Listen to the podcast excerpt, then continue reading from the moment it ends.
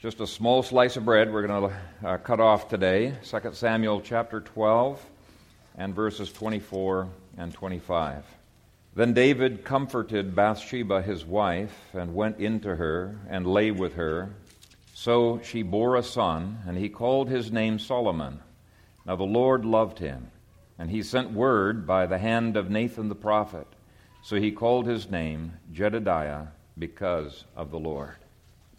Father, we thank you for this, your word, and it is our desire to understand it in the full scope of your redemptive history. Help us, Father, to live it out. Help us to be a church uh, that uh, lives out the transforming grace of the Lord Jesus Christ. And it's in his name that we pray. Amen. Back in uh, 2011, I told you how Sir Edwin Landseer, the famous uh, painter, uh, painted his first uh, painting on a wall. Uh, the situation was that he had gone to this inn uh, where uh, he was eating some breakfast, I believe it was, and uh, one of the fishermen at the next table was gesticulating as he was describing a story to his friends, and one of the times he was moving his hands, it knocked the teacup out of uh, the waitress's hand and it splashed against the newly whitewashed wall, creating a, a dark stain there, broke the teacup.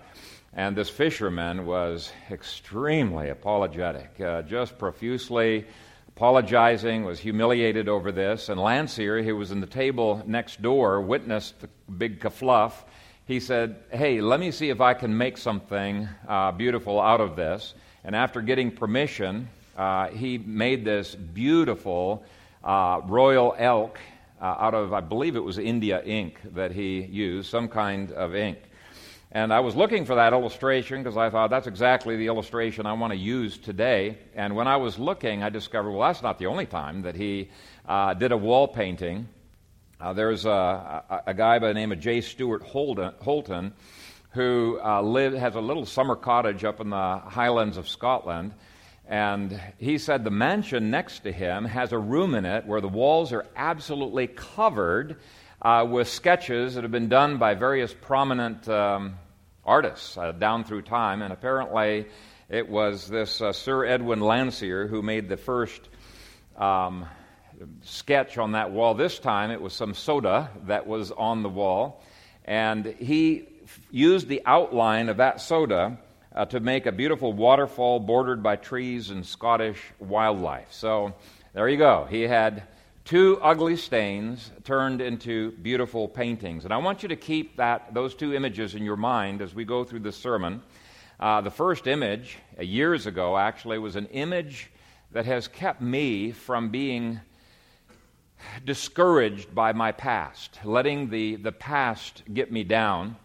And I, I, hope that these are images that will stick with you uh, as well. I think most of us have had times in our lives where we've done something that when we think about it, we're tempted to just cringe and just feel horrible about uh, our past. And we are so thankful that uh, any new people that we've gotten to know don't know anything about that past event in our lives. And it's interesting that David did not take that perspective.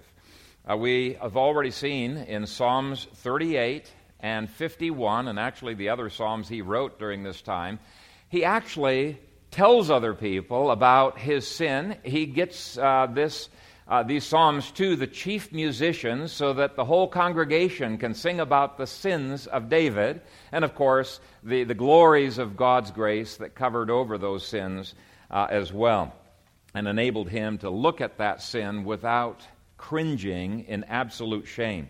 Rather than feeling sick every time he saw the stain on the wall of his life, David used it as an opportunity to glory and to magnify God's grace. And some of you, I think, need to learn to do that because you still have that cringing and that, that sense of paralysis from things you've done in your past. What Jesus did for David was on display for anyone who visited the proverbial mansion of his life to look at. And he, he, as he said in Psalm 51, Restore to me the joy of your salvation, and uphold me by your generous spirit. Then I will teach transgressors your ways, and sinners shall be converted to you. It was realizing what God had done to the stain of his life that made him such a good counselor of other sinners. He went on to say in that psalm, Deliver me from the guilt of bloodshed, O God, the God of my salvation, and my tongue shall sing aloud of your righteousness. O Lord, open my lips, and my mouth shall show forth your praise. For you do not desire sacrifice, or else I would give it. You do not delight in burnt offering. In other words, God doesn't want you beating up on yourself, constantly cringing, being paralyzed over your past, maybe for the hundredth time, confessing a sin that you've already confessed numerous times before. He says he, he didn't take delight in that. That's like slaying the same sacrifice over and over and over again. That's not what God uh, is about.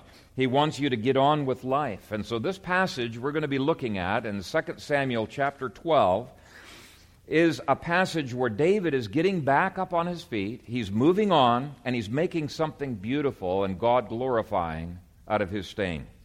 Sort of like the, the friend that I mentioned, I think I mentioned uh, her last uh, week, who had had an abortion, but God's grace had done such a beautiful work even over that sin, that she has been used by God to bring healing and hope uh, to many uh, women who were like her. Just like David has brought healing and hope to countless people down through the years, through the five Psalms that he wrote uh, during this period of his life. So each phrase in this, these two verses here, what we're going to do, we're going to be pulling together some of the, the, the thoughts in the five Psalms that he wrote during this period and uh, try to apply it to our life. And I think each phrase is really illustrated beautifully in those Psalms of how God brought beauty out of ashes, how he brought a painting out of an ugly stain. Now, verse 24 records the first stroke that God, the master painter, pa- painter painted onto the ugliness of David's sin. It says, Then David comforted Bathsheba. Now, prior to chapter 12, David had really used Bathsheba, and when he was done with her, he sent her back uh, to her home. Uh, it was lust, it was not love that David had displayed uh, toward her. He used her and he dumped her, so to speak. And in my estimation, chapter 11 is as selfish a stain of sin as you could possibly get uh, in any person's uh, life. And for men who have had ugly sexual lifestyles in their past, uh, this is a chapter that I think can bring hope in their lives that they can change. Uh, they can change by God's grace, and God can make them into trophies of grace. And really, in the first um, uh, verses of chapter 12 that we've already looked at in the past, it's showing the beginnings of God's grace at work in David's life as David now, for the first time in quite a number of months, is showing more concern about the life of another person than he is concerned about his own life. He wept and wept over what he had done to this poor baby. We saw before that it's uh, probable, though we can't prove it, that uh, the disease that the baby had is probably the same venereal disease that, that David had, and perhaps there were other diseases that were involved here. And David felt so bad for that baby. He wept, he prayed, he interceded that God would heal uh, this child. And uh, based on the Psalms that David wrote, those first verses show that God had begun to do a work of grace in his life, moving him from selfishness and moving him into ministry and care for others. Well, this verse shows the same ministry and care uh, for Bathsheba that he had shown for that child. And I believe that the Psalms indicate that God had uh, comforted David to the point where he was fully equipped uh, to be able to do so. And let me explain what I mean. We've already seen the hell that David went through in the previous week. Uh, he had suffered horrible guilt alienation from God, alienation and disgust from family members over his smelly venereal disease, possibly other diseases, but especially the crime that he had committed. Psalm 38 indicates that his family hated him for what he had done, and you can hardly blame them. Uh, David was in the pit of misery. And during this week, God helped David to process through that agony via five Psalms. It's Psalm 6, 32, 38, 51, and 103. And when you read through those Psalms, you see that God had done such a work in David's life that uh, uh, God had brought healing both to his body and to his soul. Uh, God didn't heal the baby, but he does seem to have healed David. And I'm not going to give an exposition in this series of Psalm 103, but I do want to read just a snippet from that psalm to show how deeply grateful uh, David was to God for what he had done. Let me read you just a little bit of it. Bless the Lord, O my soul, and all that is within me. Bless his holy name. Bless the Lord, O my soul, and forget not all his benefits who forgives all your iniquities. And what a marvelous phrase that is. Who heals all your diseases. And that too is a marvelous phrase. Who redeems your life from destruction. Who crowns you with loving kindness and tender mercies. Who satisfies your mouth with good things so that your youth is renewed like the eagles. The Lord is merciful and gracious, slow to anger, and abounding in mercy. He will not always strive with us, nor will he keep his anger forever. He has not dealt with us according to our sins, nor punished us according to our iniquities. For as the heavens are high above the earth, so great is his mercy toward those who fear him. As far as the east is from the west, so far has he removed our transgressions from us. As a father pities his children, so the Lord pities those who fear him. For he knows our frame, he remembers that we are dust. And commentators say that this psalm was likely composed during the time frame of the latter part of this, um, of this chapter. I imagine David being given inspiration to write that psalm uh, on the day that he washed himself, got a new pair of clothing, went into the temple, and worshiped in verse uh, 20. And I can imagine that all five Psalms formed a theological and a pastoral basis for him to be able to wash his wife with the water of the Word and to bring true comfort to her. But in any case, David was uniquely enabled to bring comfort because he had learned how to gain comfort by God's grace. And here's how Paul words it in 2 Corinthians 1, verse 4 Who comforts us in all our tribulation that we may be able to comfort those who are in any trouble with the comfort with which we ourselves are comforted by God. You see, apart from the dark stain of chapter 11, David would never have known the depths of God's mercy or seen the beauty of God's painting in his life. And while uh, I have in past sermons given you every reason in the book why we need to avoid anything that even remotely will lead us to the sin uh, that David uh, engaged in, uh, it was because he had gone through this that David has been able to minister to people deeply in ways that no one else uh, perhaps could do. Certainly in Bathsheba's life, uh, this was true. Out of the ashes of his selfishness, God raised up an attitude of ministry and care that, as Psalm 51 words it, would enable him to teach transgressors God's ways. Okay, the second thing that we see in these verses is that God redeemed an unlawful marriage and enabled David to bring something good out of an absolute mess. And really, this is something that we have got to understand if we're going to be able to reach out effectively to a messed up culture. And actually, any culture. My parents were missionaries for 30 years in Ethiopia. And uh, the first station that they went to uh, was they planted the first church that was there. And I tell you, that church was filled with some pretty messed up people. Uh, people that would make our family integrated churches just a little bit nervous. I mean, there were men there that had three and four wives. What do you do with that?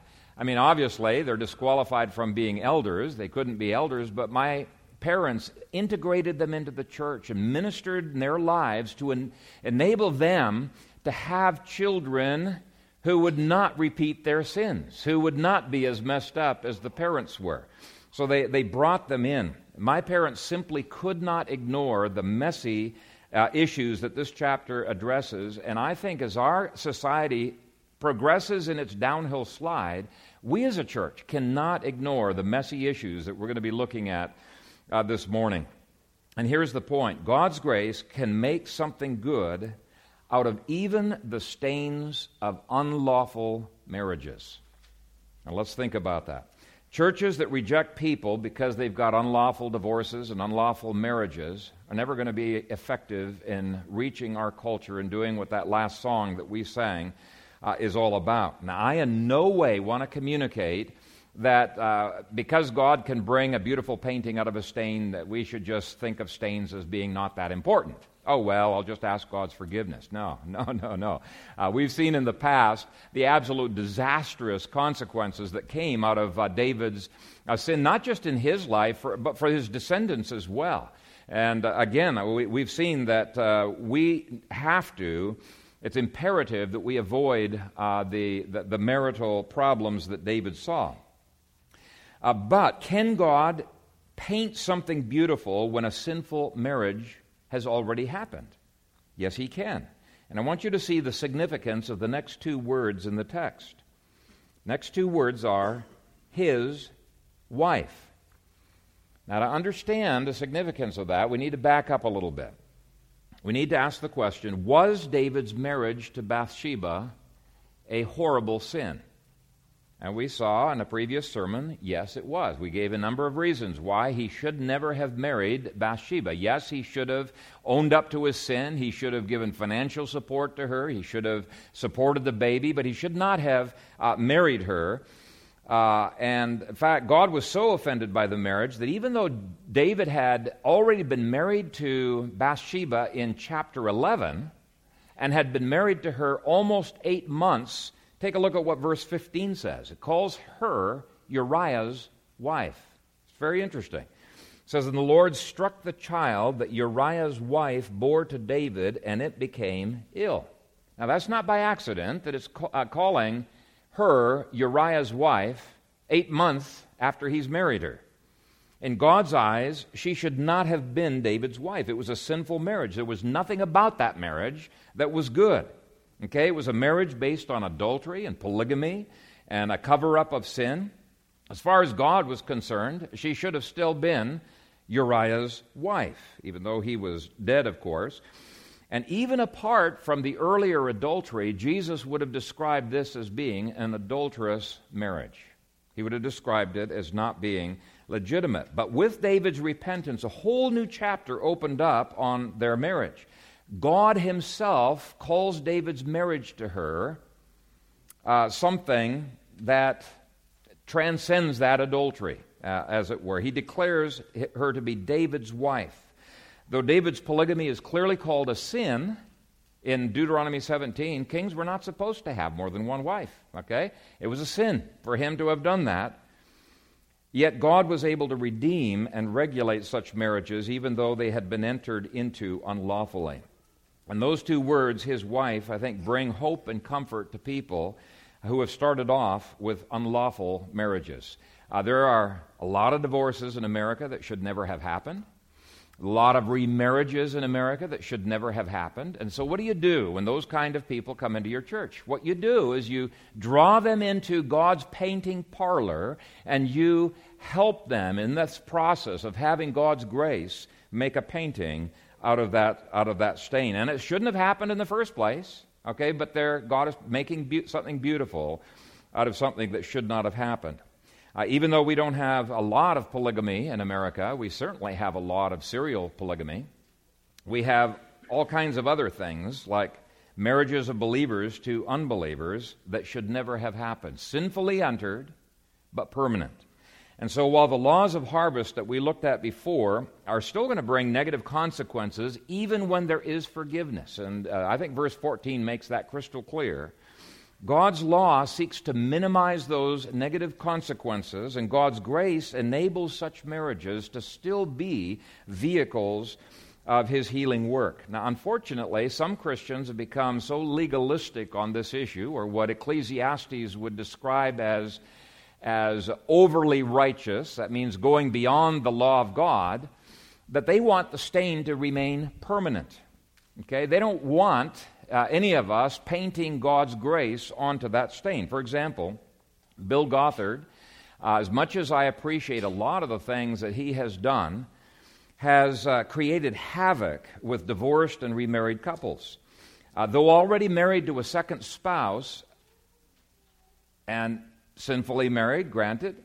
uh, he mandates that those people divorce the second spouse and remarry the first spouse, something that the law of God so clearly says is a sin and an evil and an abomination. I just don't understand how he can do this, but he has made uh, people do that numerous times. So listen to Deuteronomy 24 and what the law of God says on this.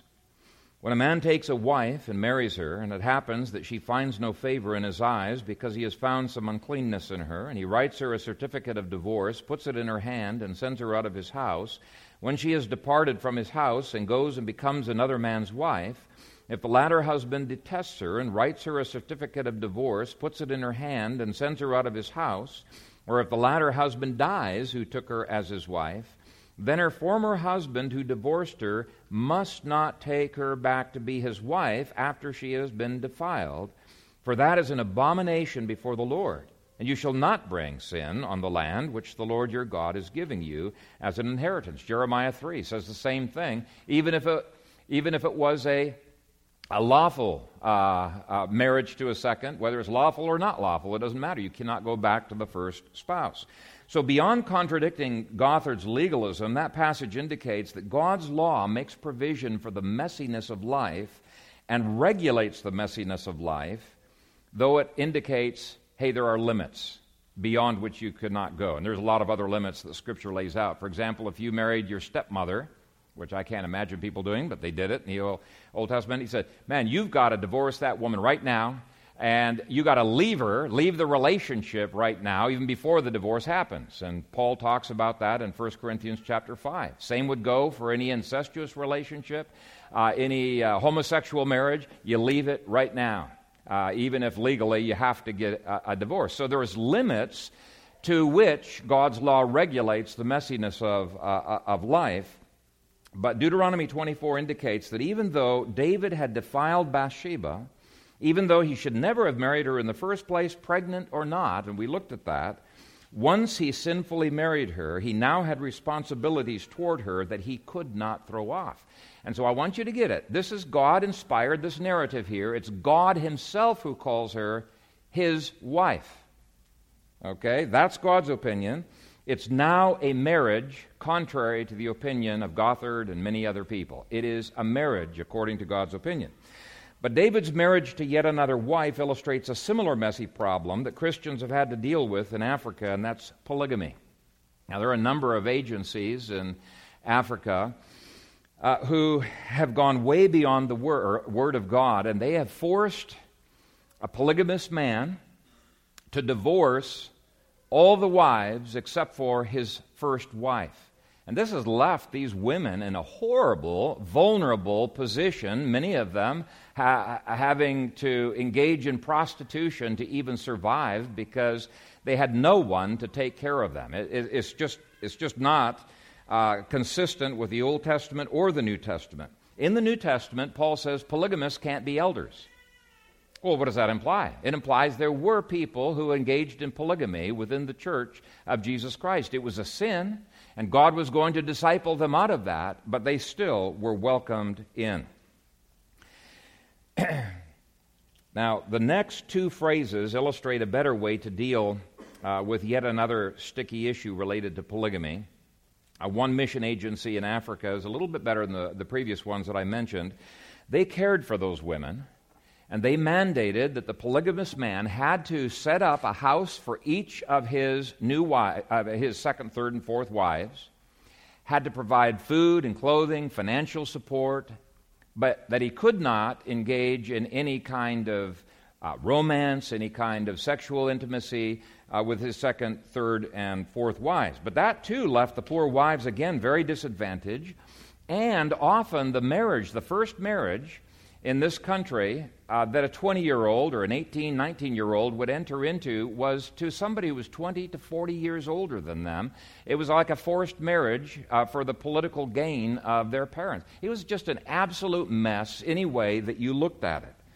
But think about the women in this situation. Even though they were financially cared for, even though there was some room that was made for painting some beauty into their lives, God's law about providing for the emotional and the sexual needs of the second and third wives was ignored. And so this too is a form of legalism.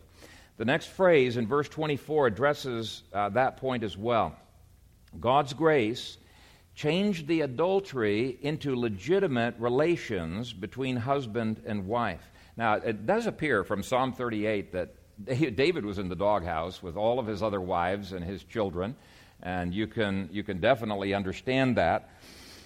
And so uh, those two were able to care for and minister to each other while David sought to repair the other relations that he had destroyed. And from the Psalms, I really do believe that he was trying to work on his other marriages and uh, take responsibility for this one.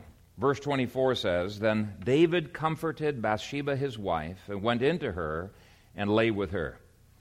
Now, again, was David's sin to Bathsheba, I mean, marriage to Bathsheba, sin? And we'd say yes.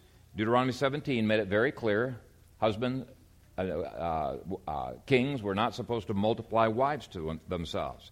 But once the marriage had happened, what was David's responsibility? Well, the law of God, again, makes it very clear that he was responsible to nurture her, to provide food and clothing for her, and to minister to her sexually. Exodus 21:10 says, "If he takes another wife, he shall not withhold her food, her clothing, or her conjugal rights. Now, if a polygamous man took Exodus 21, verse 10, seriously at all, he would be one worn out man. Because he would be responsible for providing for all of these wives, ministering to them, and anybody who's studied polygamy knows it's virtually impossible to do satisfactorily. Another good reason to stay away uh, from polygamy. But my main point is that life is messy, and yet, like the two stains on the wall that Sir Edwin Landseer turned into beauty, we can look to God to bring some degree of beauty out of messed up marriages that we're progressively going to be seeing more and more and more of in America. There's no reason to let yet another marriage go sour. We should take, let them take, make something out of the stain and turn it into a painting. So the Bible gives consequences for sin, but it also gives some beauty for ashes. The fourth area of David's life that was painted by the brush of God's grace was in giving and in loving a new son from that messed up relationship. Verse 24 So she bore a son, and he called his name Solomon. Now the Lord loved him. God did not curse all of her offspring. Uh, he opened up her womb. He gave her a special son, whom it says he loved. Now, earlier, he had comforted David with uh, the first child that had already died, with uh, the knowledge that that child would be in paradise. Here, he comforts David and Bathsheba by letting them know that he loves this child. Uh, he, he, in fact, he goes to all of the extra effort of uh, sending a prophet says, Now the Lord loved him, and he sent word by the hand of Nathan the prophet. So he called his name Jedediah because of the Lord. Now, this would have been such a comfort to not only David and Bathsheba, but also to Solomon as he grew, grew up. Uh, when you're the child of a less than ideal union, it's very easy to feel unloved. This was the problem with Jephthah uh, uh, in the book of Judges. He had developed an orphan spirit because nobody in, in his family cared for him. They, they treated him uh, with dis- disrespect. Solomon may have received persecution from his other brothers. Uh, Psalm 38 makes clear that the rest of the family was absolutely disgusted with David and Bathsheba, and he may have grown up with at least some of these brothers and sisters kind of stiff arming uh, Solomon himself. Certainly, David cried out in anguish in one of his Psalms here My loved ones and my friends stand aloof from my plague, and my relatives stand afar off. And given the strong attitudes that his family had toward David and Bathsheba in, in Psalm 38, I think it would be very, very easy for the three of them to allow those attitudes to make them feel I'm a stain, I'm a blot, I'm useless uh, there's nothing that I can do that will be pleasing to others. It would have been so easy for that to filter into Bathsheba's sense of self worth, and as Solomon grew up, for it to factor into his uh, lack of self worth. But they now know God loved them. God loved this child. In fact, verse 25 has, uh, as I mentioned, God even putting it into prophetic form. And this is an incredible comfort uh, to the children of criminals and the offspring of fornication and of incest and survivors of botched abortions or other parental relationships that just are not good relationships. I've known adults who have taken on their parents' sins as if it is their identity and uh, as if it uh, means that they are second class citizens. They're Jephthahs in, in, in effect. They just cannot come to any grips with their life being uh, having God's approval. In fact, they desperately long for the approval of others. And if you're one of those people who desperately longs for approval from others, let me remind you that it's God's opinion of you and God's love of you that should really drive your life. And Ed Welch's book, When People Are Big and God is Small, I think can help you to sort through that.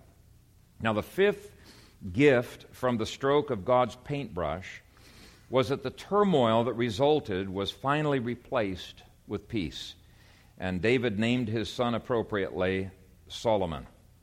Now, Solomon is pronounced in the Hebrew uh, Shalomo, and uh, it means his peace. Uh, and commentators are divided. Does the his refer to David's peace or does it refer to God's peace? And I really uh, can't settle that question for you uh, this morning, but either way, it doesn't matter. The name speaks of the depth to which God's paintbrush of grace was at work. Uh, the dictionary amplifies on the meaning of this shalom, or this peace, by saying that it means, quote, completion and fulfillment, of entering into a state of wholeness and unity, a restored relationship. And isn't that exactly what David was longing for in the Psalms that he wrote during this time? He was longing for that wholeness, that restoring of relationship with God. He prayed, Lord, give me your shalom, and God granted it. He was praying for shalom with his wives and his children. And uh, whether he got it, how soon he got it, we don't know. But the Psalms seem to indicate David was certainly going to be working seriously on that. Shalomo refers to the reversal of all that was lost in the fall, and it can include wholeness of body, soul, relationships, and fulfillment. To me, it's just a beautiful uh, testimony to the fact that God delights in bringing beauty out of ashes and a painting out of a stain. Now, because Solomon stands as a symbol or a type of the Lord Jesus Christ in the book of 1 Kings, it is possible that it has a messianic reference here. Now, certainly, several of the commentators believe that it has a messianic uh, overtone here. And if that is the case, then what's going on here is pointing to Jesus. It would ultimately be through Jesus that the ugliness of David's marriage stain would find some beauty. It was through the final Solomon, Jesus, that David would receive forgiveness and cleansing and restoration that we looked at in Psalm 51 last week. It would be through the shalom of Jesus that judgment could be replaced with favor. Now, the final stroke of God's brush is the name Jedediah. Commentators point out that Jedediah has the same Hebrew root as David. It might not look like it, but in the Hebrew it, it, it definitely is. David means beloved, and Jedediah means beloved of Yahweh. Okay? And as one commentator said, its connection to his father's name hints at the fact that Solomon Jedediah would become the successor to his father David. Now, if that is true, then it indicates that covenant succession is what is being talked about here the fulfillment of the Davidic covenant, that God would not cut off his blessing. And so, to me, this is so encouraging. Covenant succession can happen even in messed up families. Okay? Covenant succession can happen even when the marriage uh, did not start off as being lawful. Now, obviously, the sins are visited to the third and fourth generation as well. And Solomon picks up the sin of polygamy, and you see other kings uh, who do the same thing. So, yes, there's, there's bad things that are passed on. But praise God, where that happens to the third and fourth generation, uh, God's graces go to a thousand generations of those who love Him. And so, this, I think, hints at covenant succession. So, even though it's a tiny little passage, I think it points to the fact that God delights in bringing beauty out of ugliness. He loves to turn what Satan used and intended to absolutely destroy David and Bathsheba into something that actually strengthened David and Bathsheba, made them cling to Christ the stronger, made them more committed to Him. Now, in conclusion, I want to remind you of three lessons that I gave to you back in 2010 when we began this whole series with the genealogy in Matthew. And I think that these three applications are tightly knit uh, together with this passage that we've been looking at. First of all, Matthew, by the inspiration of the Holy Spirit, made it unmistakably clear by the names that he emphasized that Christ does not just associate with people who have it all put together. Okay? Instead, we find that he is a friend of publicans and sinners. You look in the Gospels, you see that Jesus welcomed into his inner circle a lady who was a former prostitute, right? Uh, he was not ashamed to associate with the worst of men and women because that was the whole purpose of him dying, uh, coming to the earth and to die on their behalf. And so the genealogy leading up to David was preparing him to depend upon the Messiah alone, by grace alone, through faith alone. Uh, David knew that if God withdrew his grace for even a moment, he would be in deep trouble. He's experienced it uh, in this chapter. And so he learned to hunger for God, to depend upon God. And so the stories leading up to David, as well as his own experience in this chapter, uh, made David look to the coming Messiah for his security, for his righteousness. And so the first names in that genealogy taught us, like this passage does, God turns unbelievably ugly stains into paintings that we treasure, into treasures of grace. And if God welcomed the Davids and the Bathshebas of this world into his kingdom, we need to welcome the Davids and Bathshebas of this world into this church, even if they look different, even if they make us uh, somewhat uncomfortable. In fact, I've invited a friend of Joel's uh, and told him, invite your whole motorcycle gang to our church. Uh, it's Christian Bikers uh, Association. But these, some of these guys are former Hell's Angels. They're covered with tattoos. They look different. You know, they wear their, their leathers and everything. And brothers and sisters, when they come here, if they come here, I want you to give them a warm welcome, okay? I want you to say, Welcome, brothers. We're so thankful. They're, they're doing some awesome ministries in the pro life arena, they're doing some awesome things uh, working, uh, you know, trying to witness to, to prostitutes. And one of these guys has a special ministry to women who, trying to rescue them, uh, uh, uh you know, out of prostitution. Some of these uh, girls have been kidnapped, so to speak. And there's other neat things that they're involved in. So give them a warm welcome, even if they look different than we do. Anyway, that's the first lesson. Uh, a second lesson that we learned from the genealogy from David to the exile was how much trouble David's polygamy led to. It led to a lot of problems, obviously, one of them being that some of his sons, grandsons, great grandsons uh, thought polygamy was an okay thing to do. After all, Grandpa David did it, and he's a man after God's own heart. Why can't I engage in polygamy? And we saw how critical it was that men be one woman men, and women be one man women, okay?